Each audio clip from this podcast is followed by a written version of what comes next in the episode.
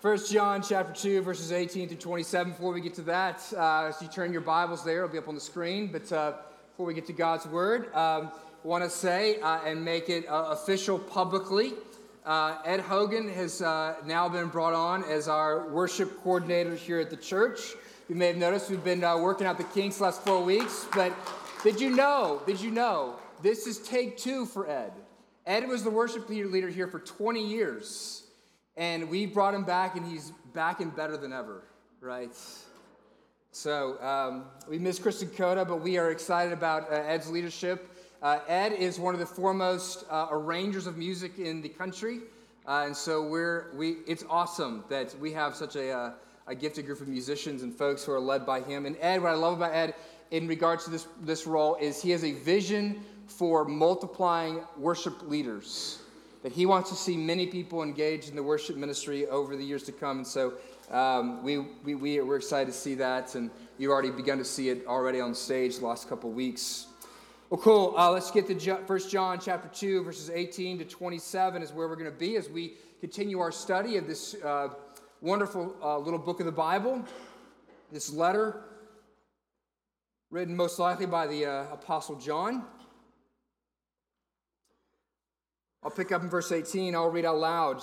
You read in your own Bibles or follow along on the screen. Children, it is the last hour, and as you have heard, the Antichrist is coming. So now many Antichrists have come. Therefore, we know that it is the last hour. They went out from us, but they were not of us. For if they had been of us, they would have continued with us. But they went out, that it might be plain that they are all they all are not of us. But you have been anointed by the Holy One, and you all have knowledge. I write to you not because you do not know the truth, but because you know it, and because no lie is of the truth. Who is the liar but he who denies that Jesus is the Christ? That is the Antichrist, he who denies the Father and the Son. No one who denies the Son has the Father. Whoever confesses the Son has the Father also. Verse 24, let what you heard from the beginning abide in you. If what you heard from the beginning abides in you, then you too will abide in the Son and the Father. And this is the promise that he made to us eternal life. I write these things to you about those who are trying to deceive you, but the anointing that you receive from him abides in you, and you have no need that anyone should teach you. But as his anointing teaches you about everything and is true and is no lie, just as it has taught you, abide in him. The word of the Lord. Praise be to God. Uh, well, we've been working through this uh, book of the Bible, and as I've kind of harped on and come back to uh, almost every week, is to remind you of the overall theme of this book. And the theme is this that you would know you know. In other words, that you would have assurance that you have a relationship with Jesus and with God the Father, that you would have assurance of your salvation. And throughout this book, what John is providing to us are tests. Tests to help us know that we know. Tests to help us test our assurance, to increase our assurance, in fact, to prove our assurance. He gives us tests, he gives us warnings, he gives us calls for caution, and he gives us reminders. And most commentators, as they've looked at the book of John as a whole, they've said there's generally these tests and these warnings fall along three general categories. There are tests that revolve around simply obedience. We've already looked at one of those a couple of weeks ago. Uh, John says, if you love him, you will do what he commands. Then there are tests that revolve around love, that you would love one another. That if you know God's love, if you experience God's love, that you will then love your brother. And then the last test is the test that revolves around truth, around truth, around doctrine. And in the realm of assurance, what John is saying here and what we're going to looking at this morning is this is that our assurance grows as we remain faithful, as we know, and as we remain faithful to the truth.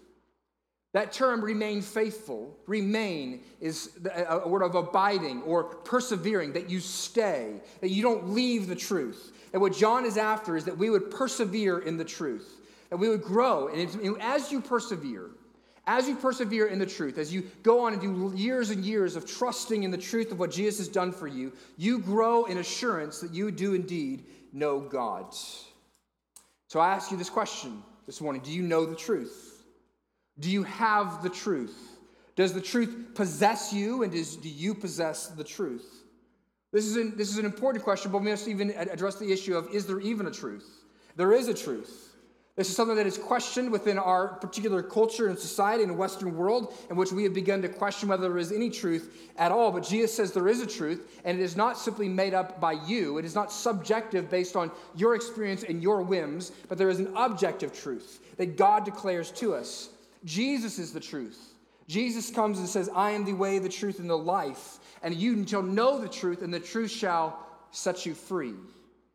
John or Jesus prayed in the, in the high priestly prayer that his own disciples that they would be sanctified in the truth. The way you grow and change is to know the truth. And here John writes, "I write so that you might know the truth, might, so you might have the truth. The truth is separate from you. You don't get to determine what it is.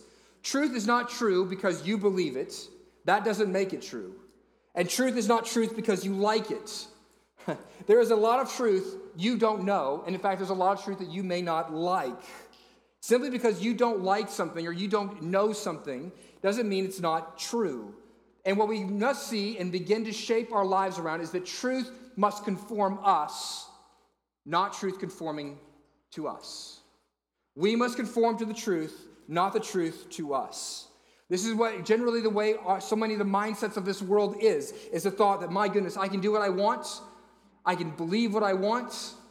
I have the truth that is of my own. You believe what you believe, I'll believe what I believe. But that doesn't work very well when you come to the practicalities and the realities of life. You may say, as you get into the plane, I've heard of gravi- the gravitational pull of the earth. But that's nice for you to believe that. I don't accept that truth. And that's fine. You can go up in that plane and you can question the gravitational pull of the earth and you can jump out of that plane. But guess what? After a few minutes, you're going to come face to face with the truth and he will not set you free.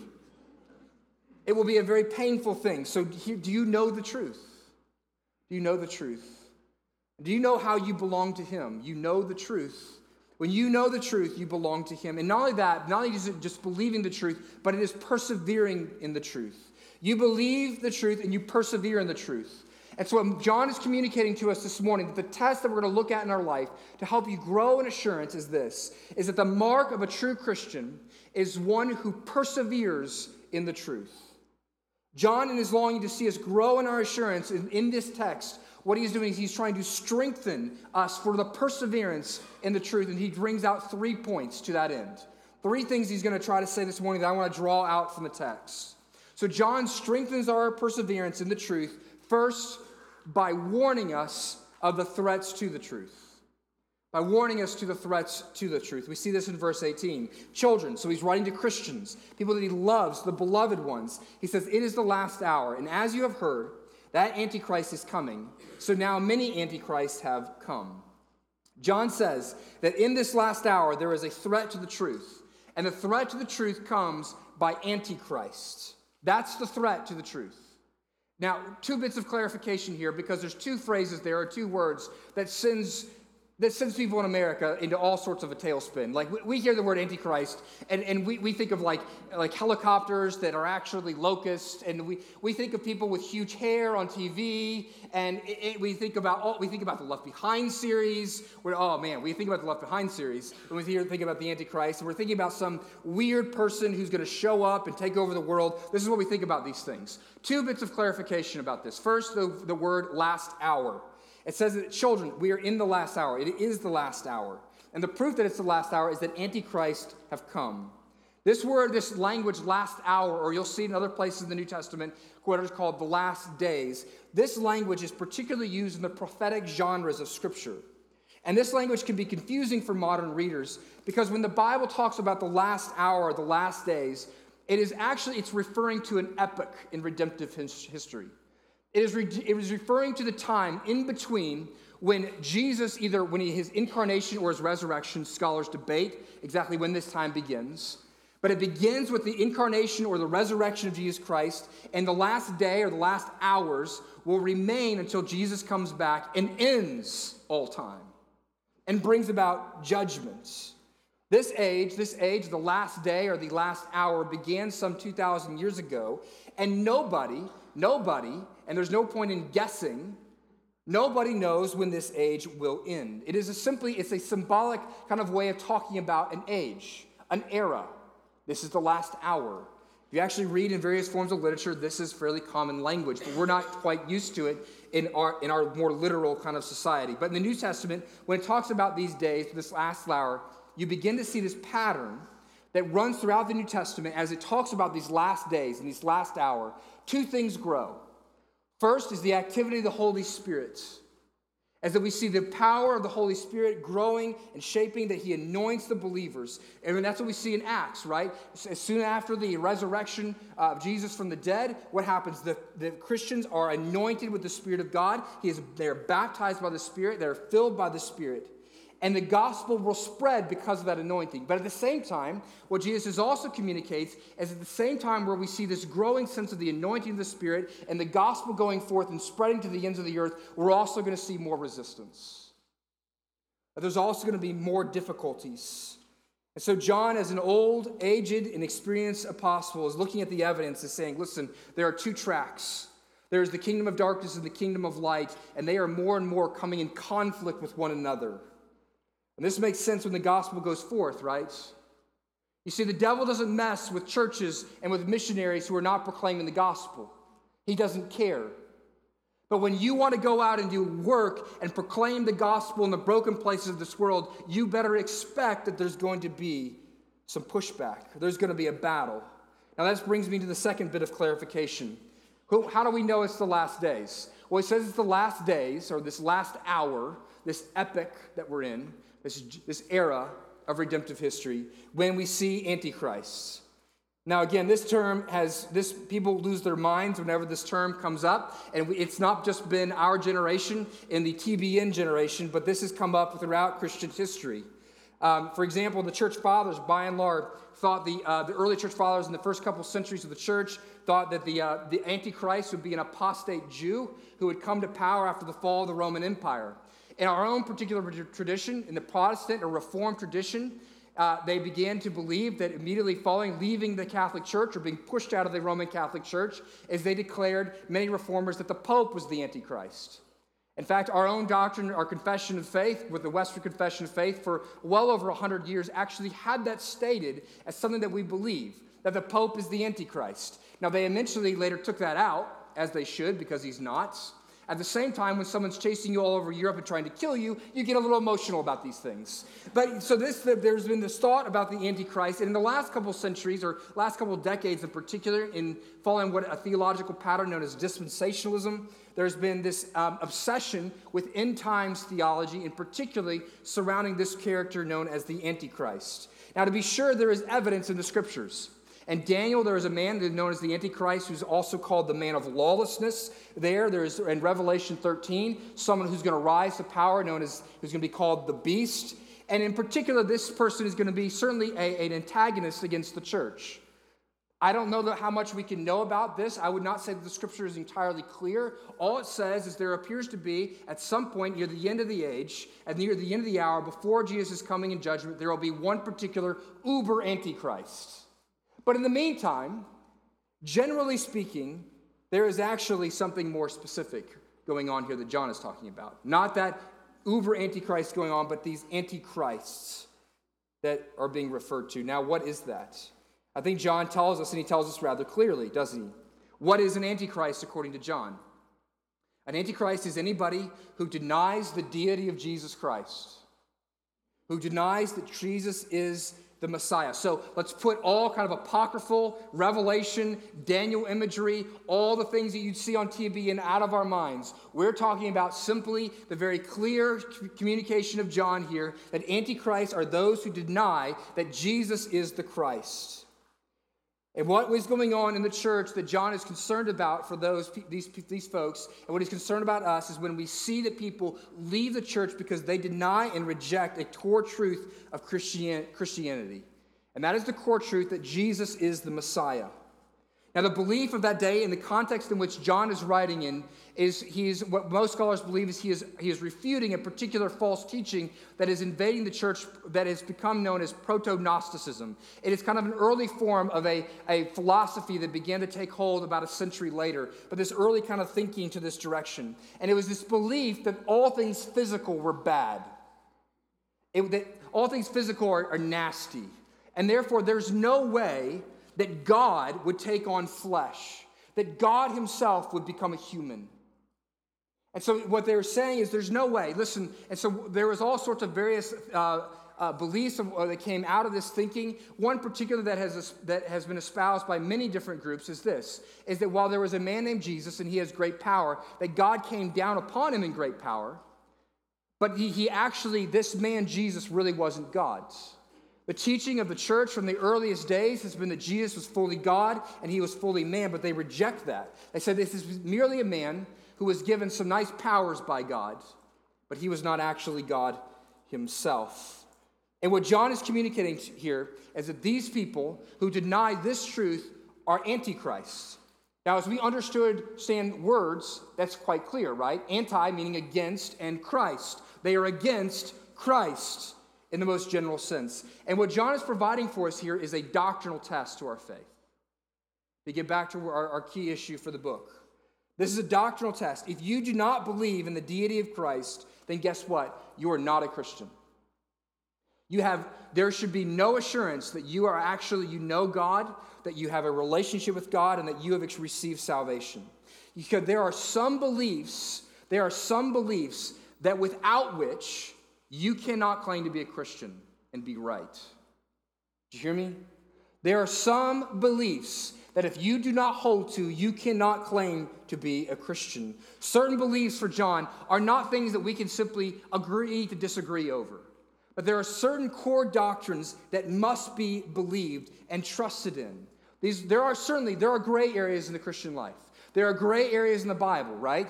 For example, many of you are Baptists and you're in a Presbyterian church. We are, in fact, probably most of you are Baptists, just to be quite honest. But if you're in a Presbyterian church, and so we, we disagree over the issue of baptism, right?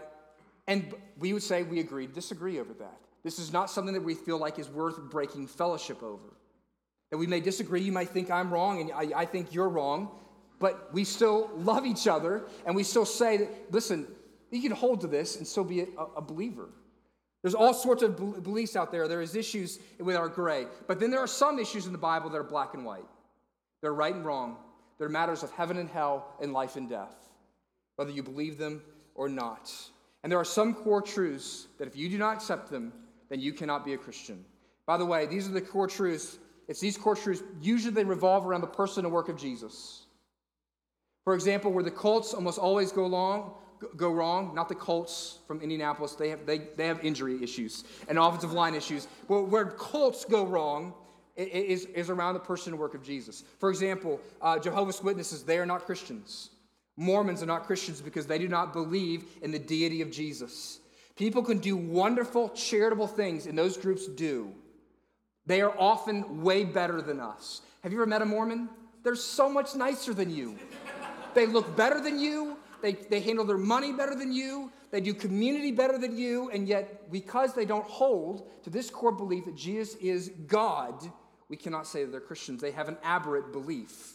And they do wonderful things. You don't, we don't get to have defined Christianity any way we want to. The Bible has defined it for us.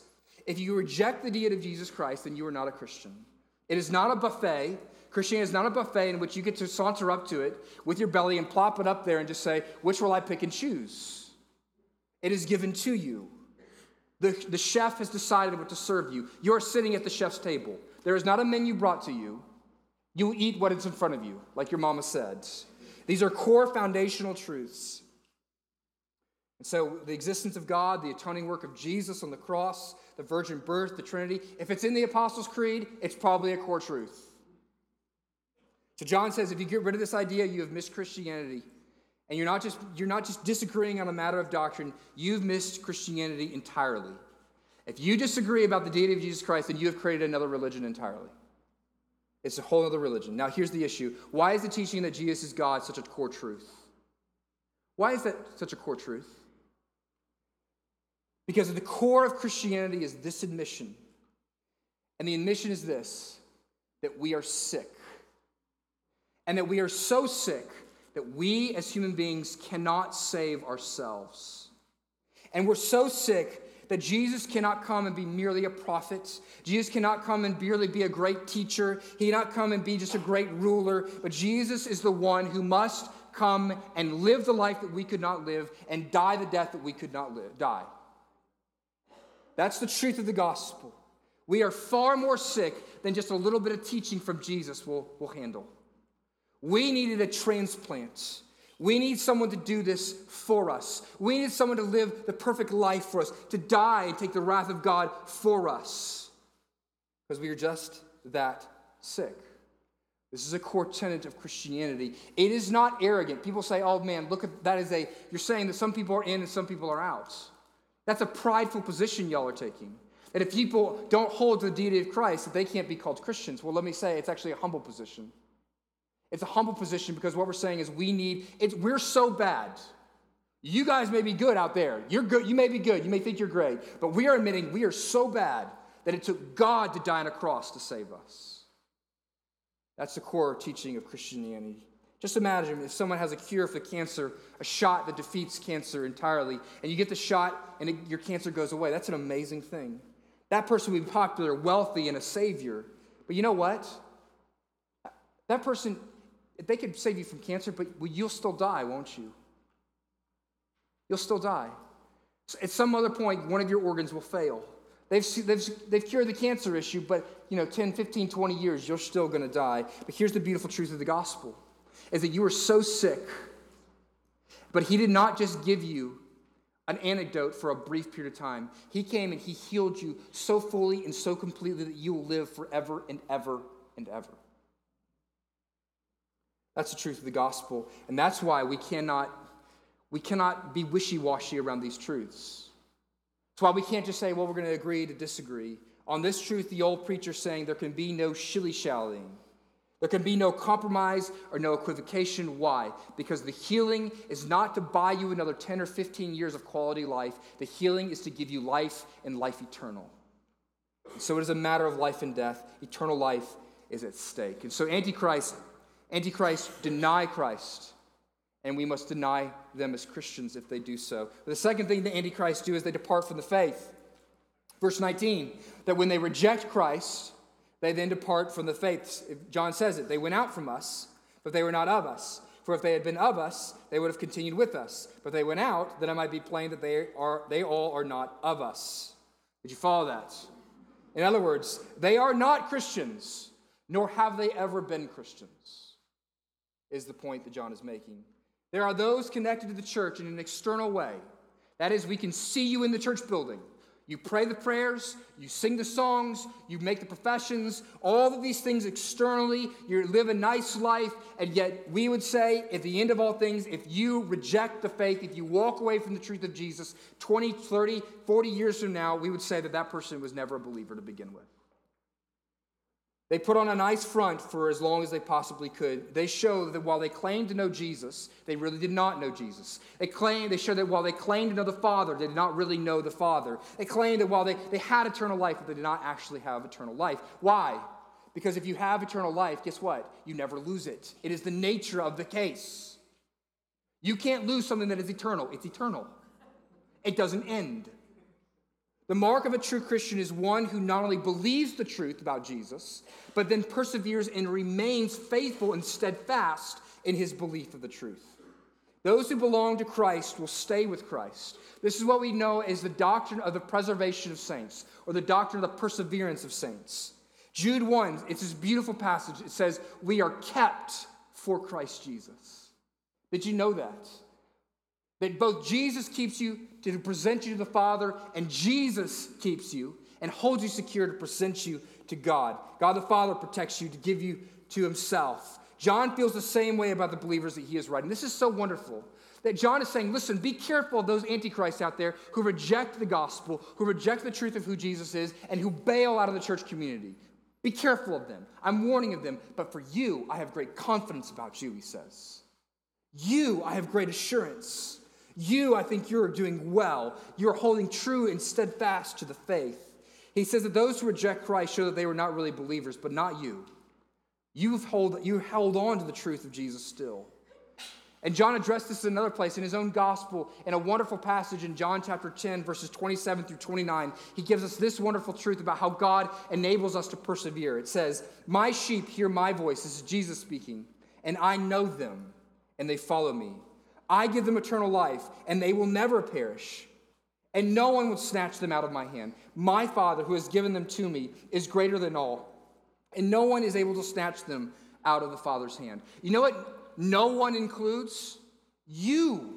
You can't snatch yourself out of the Father's hand because He holds on to you. Now, there's a bit of confusion here, right? This, is, this doctrine is wonderful and beautiful that you would be preserved by God. This should be this great assurance and hope. But it's confusing as well here because what John is essentially doing is saying, I know you're going to persevere in the truth, so let me warn you to persevere in the truth. That's what he's doing. He's saying, I know you have the truth that perseveres, and I know you're kept for Christ. I know no one can snatch you out of God's hands, as it says in the other book that I wrote. So, because I know that, let me warn you not to reject the truth. Now, how does that work? How do the warnings, the warnings that we see in the scriptures, and the curses that come with it, and the promises of perseverance work together? Well, here's how it works the warnings are the means of persevering and preserving those who are truly saved. When, when the Holy Spirit comes, when God, John writes this to a group of believers, and when I communicate this to you, that you should beware not to walk away from Jesus, to be distracted away from the deity of, tr- of Christ and the truth of the gospel. For some of you, if you are truly spirit indwelt, if you are truly saved, you know what? You know what's going to happen? You're going to go, oh man, I should be careful of that.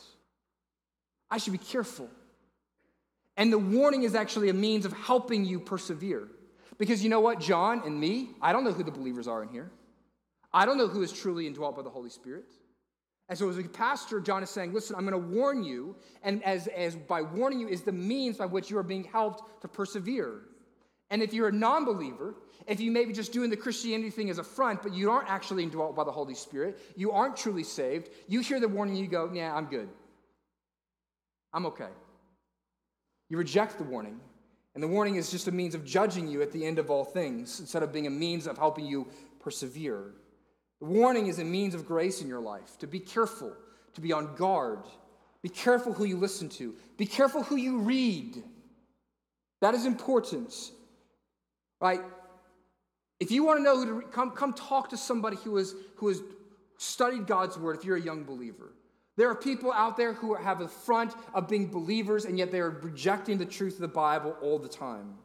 By the way, here's to just to drive this home. Here's the threat is found most often for us. M- most of you are going, you know, I'm good. I think I, Jesus is God. I, I'm not going to just reject that out of hand. Here's how it starts, though. Most significant core doctrinal truths are rejected way downwind from what you want. It starts with this it starts with the desire for the truth to conform to you instead of you being willing to conform to the truth. So you say, listen, I like, I want to be liked. I want everybody to love me. I don't want anybody to hate me. I want people to think that I'm wonderful and I'm, I'm very open minded and I'm very politically correct. And so homosexual marriage, that's okay. Okay, now I got to go back to the Bible and figure out how that works because it has all these passages that makes it quite clear that this is no, no good. So, know you begin doing? You start going all Thomas Jefferson on the Bible. I like this, and I don't like this, and I like this, and not this. And you take out some scissors and you cut and paste until you guess what? You have the Bible of you. You have your own religion. That's what most people do. And this is exactly the issue here, and this is why John is warning us. It starts there. Will you be conformed by the truth, or will you try to shape the truth to conform to you? That's the first warning. That's the first thing that John says to us to try to strengthen us so that we might persevere in the faith. The second thing he tells us John strengthens us for perseverance in the truth, second, by encouraging us about our anointing in the truth. About our anointing in the truth. We are anointed, it says, by the Holy One. Verse 20, you have been anointed by the Holy One. And because of that, it says, you all have knowledge. You're anointed. That Holy One probably is referring to the Holy Spirit. And you ha- if you have the anointing of the Holy Spirit, it says now you have a teacher who has come to live inside of you. You now have an eternal and abiding teacher who will guide you and reveal to you what is right and what is wrong, what is truthful and what is false. In fact, this teacher anoints us. It says this anointing is so profound and so wonderful. And verse 27, it says that you have no need to receive any new teaching from human teachers. Verse 27, but the anointing that you receive from him abides in you, and you have no need that anyone should teach you, but as his anointing teaches you about everything and is true. Now, what are we going to make of this, real quick? Does that mean we can all go home? That, like, I don't, you guys don't have to pay me anymore, and I should just go, I don't know, I go work at Starbucks. That's probably the only thing I'm good for. Like, not that working at Starbucks is a problem. Sorry for those of you that work at a coffee shop. Uh, but what, do we not need teachers? Is it just you and your Bible and the Holy Spirit, and you guys just kind of, you just kind of get up, and it's just you and your Instagram feed and your Bible?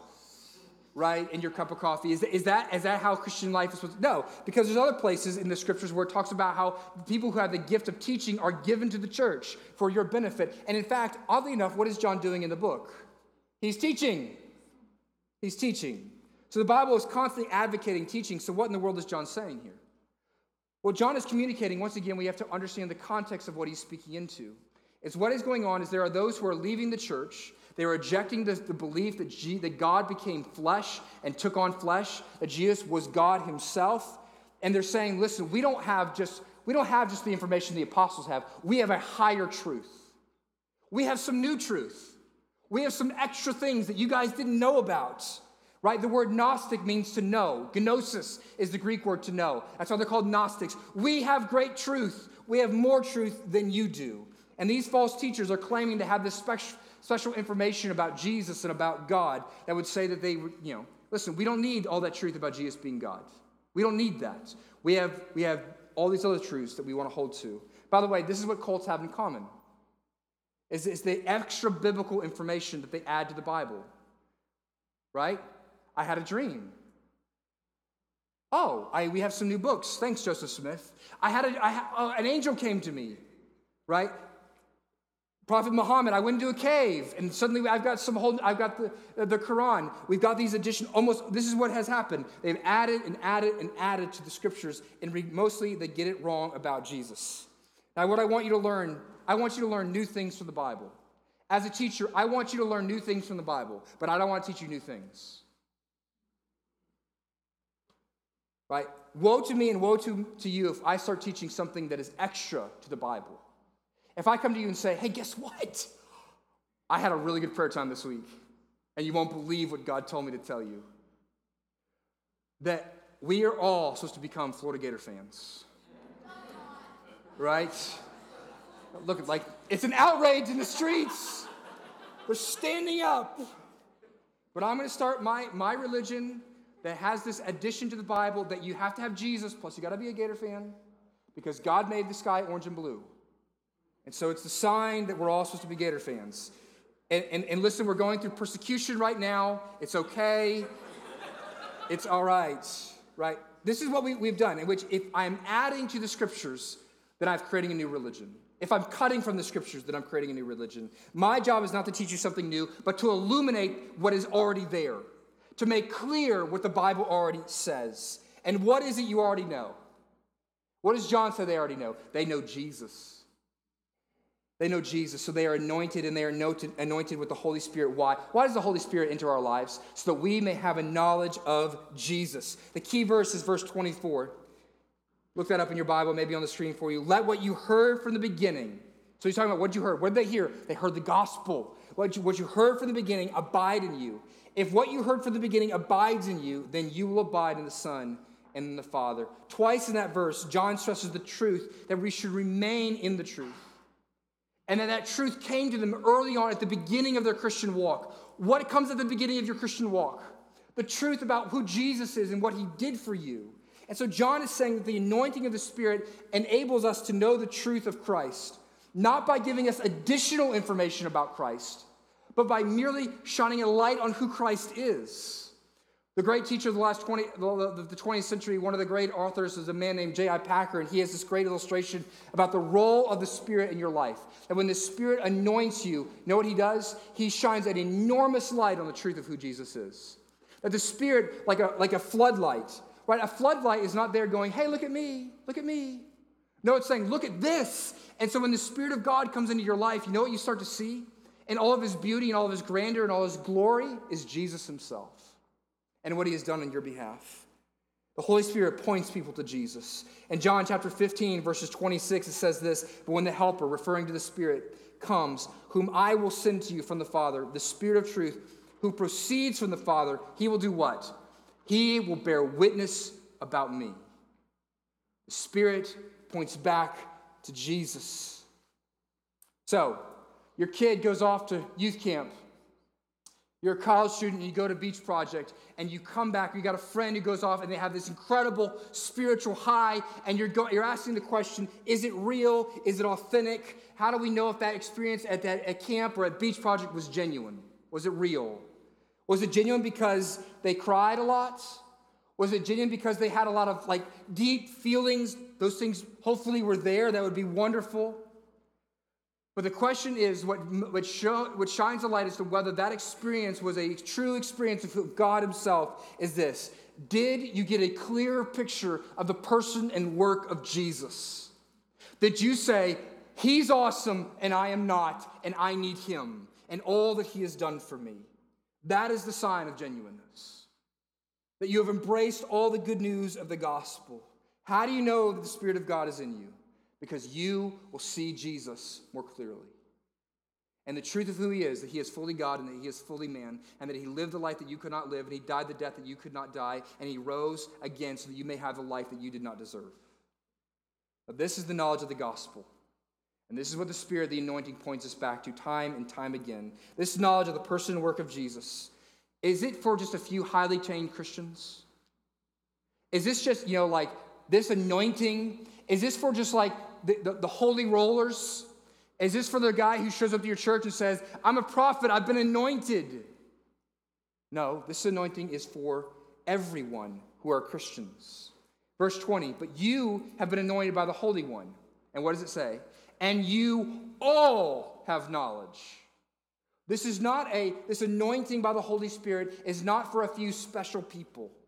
This is for every believer. You see, the teaching of the Antichrist, the teacher, teaching of these, these false um, witnesses, these false believers, is that you have to have a special knowledge. You have to know what they know. And what they have gotten is a special anointing in the Spirit that tells them that Jesus was not God and tells you new ways to live your life.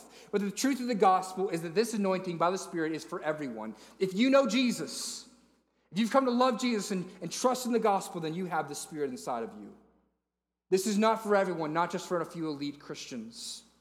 A number of years back, it, for a very, very brief period of time, we're going like maybe three or four years. You didn't know this, I was already the pastor here, but I joined a cult.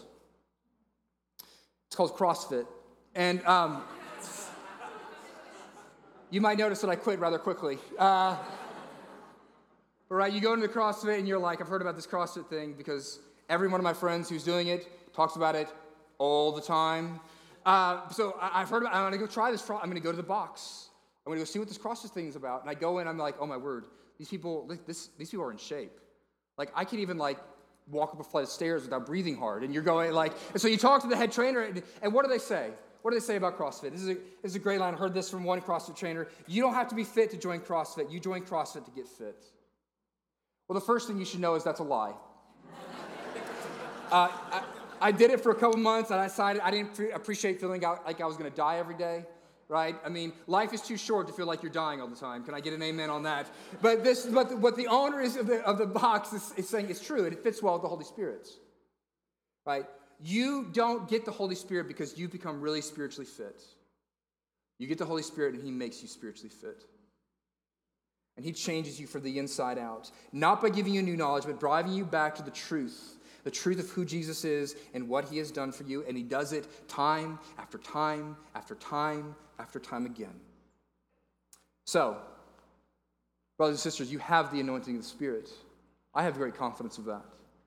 That you know Jesus, that you know the truth of the gospel, and so be faithful to this truth.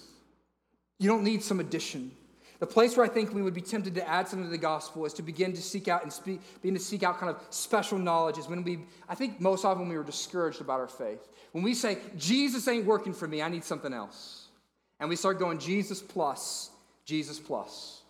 I need, I like, or the way it turns out is like this, this whole Christian life thing isn't working for me. There's too many constraints, but I like the Jesus character and how nice he was to people. And so I'm going to go Jesus minus all this other stuff because then I can live the way I want. No, you have the truth. The truth will set you free. Or if maybe you want Jesus, but you add some special rules so that you can feel better about yourself. Jesus plus whatever my special, right? This happens throughout Christianity, right? You get these people who say, you know, we know what we need to do? In fact, a couple centuries later, the Gnostics, as they begin, their, their teaching begins to be propagated, a whole group of them, they say, you know what we got to do? If you're a real Christian, you're going to move out to the desert. You're going to have nothing but like bread and water every few days. And we're going to sit out here and we're going to just scribe out the, the passage of Scripture for the rest of our life. It's that kind of, that kind of thinking. Jesus plus some special way of life. You're anointed with the truth, brothers and sisters. Go back to it time and time again. One final point. John is calling us and trying to strengthen us in our perseverance in the truth. Lastly, by calling us into our abiding in the truth. Now, some I struggle with this. This is odd language to try to draw this out. Calling us into our abiding in the truth. I want to try to draw out the fact that you already have the abiding. So you abide in the abiding that you already possess. I'll draw that out in a second. Verse 24, 25, and then 27. Let what you heard from the beginning abide in you. If what you heard from the beginning abides in you, then you too will abide in the Son and the Father. And this is the promise that he made to us eternal life. Verse 27. But the anointing that you received from him abides in you, and you have no need that anyone should teach you, but his anointing teaches you about everything, and is true and is no lie. Just as it has taught you, abide in him. Similar to our whole issue about the perseverance question earlier, the logic of this verse is a little bit confusing, so follow along. The logic of this verse is this the knowledge that comes from the Holy One abides in you, so let it abide. It abides in you, so let it abide. The anointing of the Holy Spirit is upon you, so abide in the Holy Spirit. This is what you have, so abide in what you have been given. That is the logic of the passage. Now, we have to ask the question then, what does it mean to abide? This is, a, I think this is, a, is one of a, vague word that we use a lot as Christians, but it's not well explained. Abiding means simply to remain, to stay. We could even say to live, that you stay in place. There is an interesting dynamic at play. There is a shared responsibility for abiding in the truth. On the one hand, the truth has to be given to you, right? There is a passivity to abiding right? It says, let what you heard from the beginning abide in you. It's already there, it already resides. It's the posture of reliance and dependence, like branches depend on a vine. Actually, this is language that John has brought out before. John chapter 15, he says, Abide in me, as the branch cannot bear fruit by itself unless it abides in the vine, neither can you unless you abide in me. What is he saying? That if you want to have life, if you want to know the truth, then you have to abide that life, all your life source does not come from you, it comes from the branch. Apart from the anointing of the Spirit, you cannot understand the gospel. You see, abiding, it requires, it's kind of like sailing. If you've ever, I, I tried sailing. I, one time I was on the coast of Croatia, and it was really cheap to kind of get a little sailboat and kind of sail off. Now, if you've ever tried sailing, it is really hard. Like, I just kind of like wobbled there for three hours. But if you, if you don't, what do you need in order to sail well? You need wind. You need wind. And that you cannot go anywhere unless the truth of the Spirit, unless there is God is doing something, unless the, the Spirit has anointed you. All right? That is the passive part of abiding. But there is an active part of abiding. Abiding is an action as well. Here's something you must choose to do. Jesus commands us, abide in me. He says, I abide in you, so abide in me. He commands us to rest in Him. And so I think the best image I can give you of this is like this as it relates to truth. It's like when you, look at your dog and you say, Dog, stay. And the action of that dog is to stay. But it takes incredible effort for a dog to stay if there's a bunch of squirrels running around, isn't there? Right? And this is how we are with the truth. You are supposed to abide in the truth of who Jesus is and all that he has done for you. Stay. That'll do, pig, right? That'll do, boy. You stay. But we got all these other truths that are, that are taunting us out there. I don't want to stay. I want to run around. I want to chase that. Okay.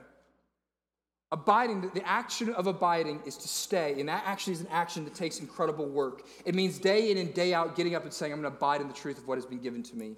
In a nutshell, abiding in our context, when it relates to truth, means this that you remain trusting in the gospel, that you don't run after some extra belief system. Abiding is taking the truth that you already have, the gospel of Jesus Christ, and you press it in. You push it in further. It is not about getting new information, it's about utilizing the information and the power and the strength that has already been given to you. Why do we memorize scripture?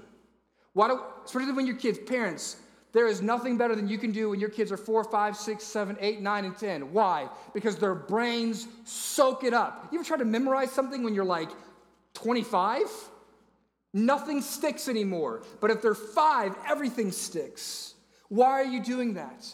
Because you're pressing the truth in so that one day that truth will come out. That truth will remind them, it'll whisper to them. One pastor put it this way he said, Put the scriptures in the heart of the child, and it will be the preventative medicine of the, against the allure of the world. When your kids are go off to college and they walk away from the truth of the, of the gospel, well, you, well you, you may grieve and you may, you may be wondering what is going on, but you at least know this if they have know the word, is that the Spirit of God, because of that word, is in there, in their minds, and they cannot get rid of it. And God will use that word and say, and just pester the mess out of them. Don't you hear the word that you memorized as a kid? So, what do you got to do? You got to press. You got to abide. Abiding in the truth means you got to go back to the gospel time and time again. You got to press it into your life. I've got a friend who, when he puts his little girls to bed, he, he blesses them. And here's what he says over them He says, Do you know that God knew you before the world? Before there was a star in the sky, he knew you and he loved you. Before there was an ocean, he loved you. Before a giraffe, he made a giraffe or a hippo, he loved you. He loved you while he formed you inside the womb of your mama, and he loves you right now, and he is watching over you while you sleep, and he thinks you are so precious.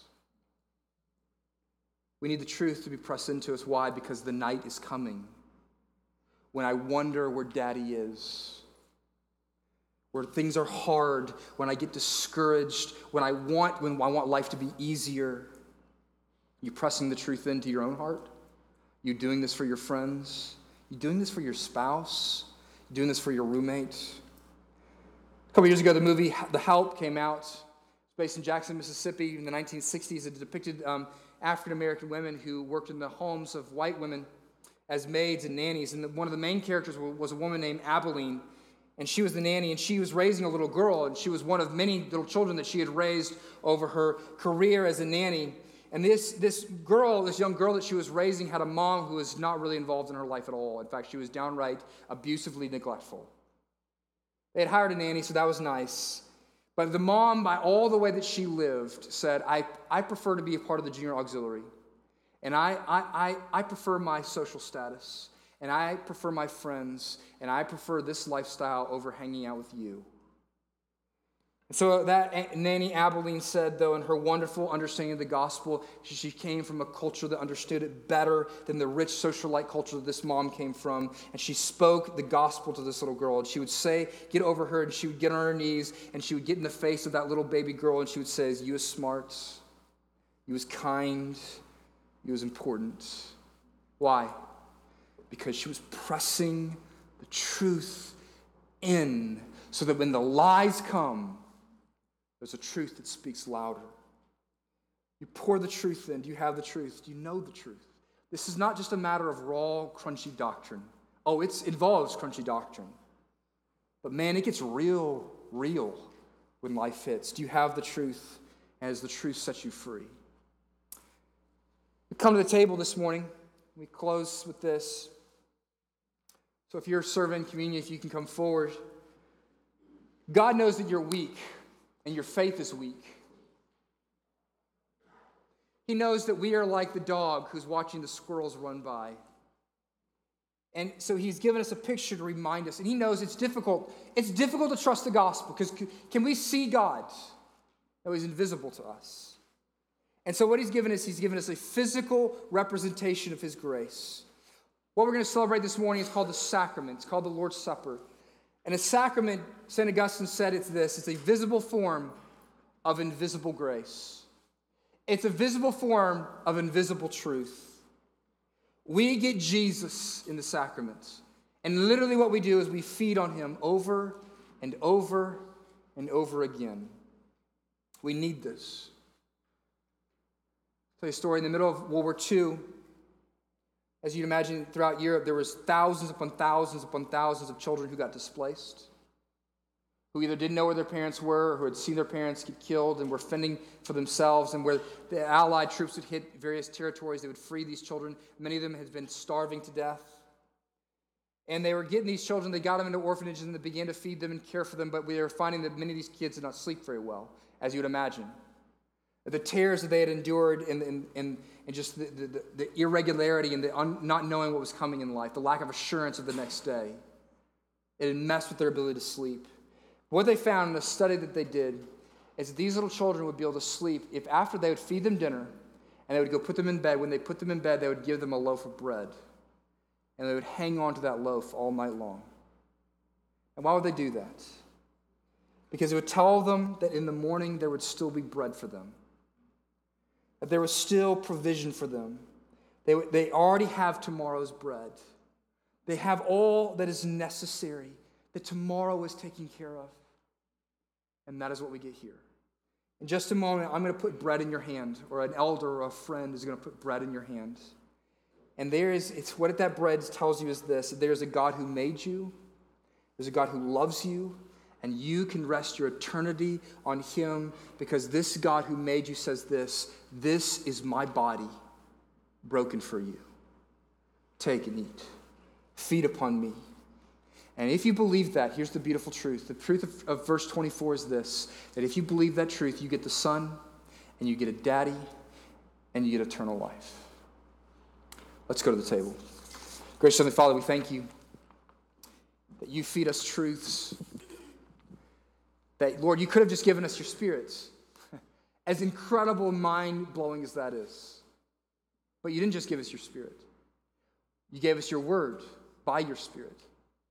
That we, look and, we can look back to time and time again and read and hear the truth of the gospel.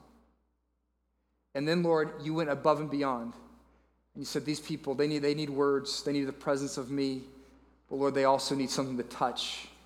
And so you gave us a meal. You gave us a meal that reminds us that there is bread tomorrow. There is a truth that we can feed on today, and a truth that we can feed on tomorrow, and the next day, and the next, next day. And so, gracious Heavenly Father, I pray that you'd we, we set aside this bread, and I pray that you would, your Spirit would use this as a means of grace to encourage us to help us to persevere in the truth, to keep us from running away from, from, the, from the things of this world, to say, This is a truth that I want to conform my life to, even if it's hard, because this is a truth that is beautiful. This is a truth that gives life. And so, gracious God, we set aside this simple bread and this simple cup that represent your body and your blood. And remember, we remember what you did for us, the truth that you died for us, that you lived for us, that you were resurrected on our behalf. So we thank you and praise you for this meal. In Jesus' name, amen.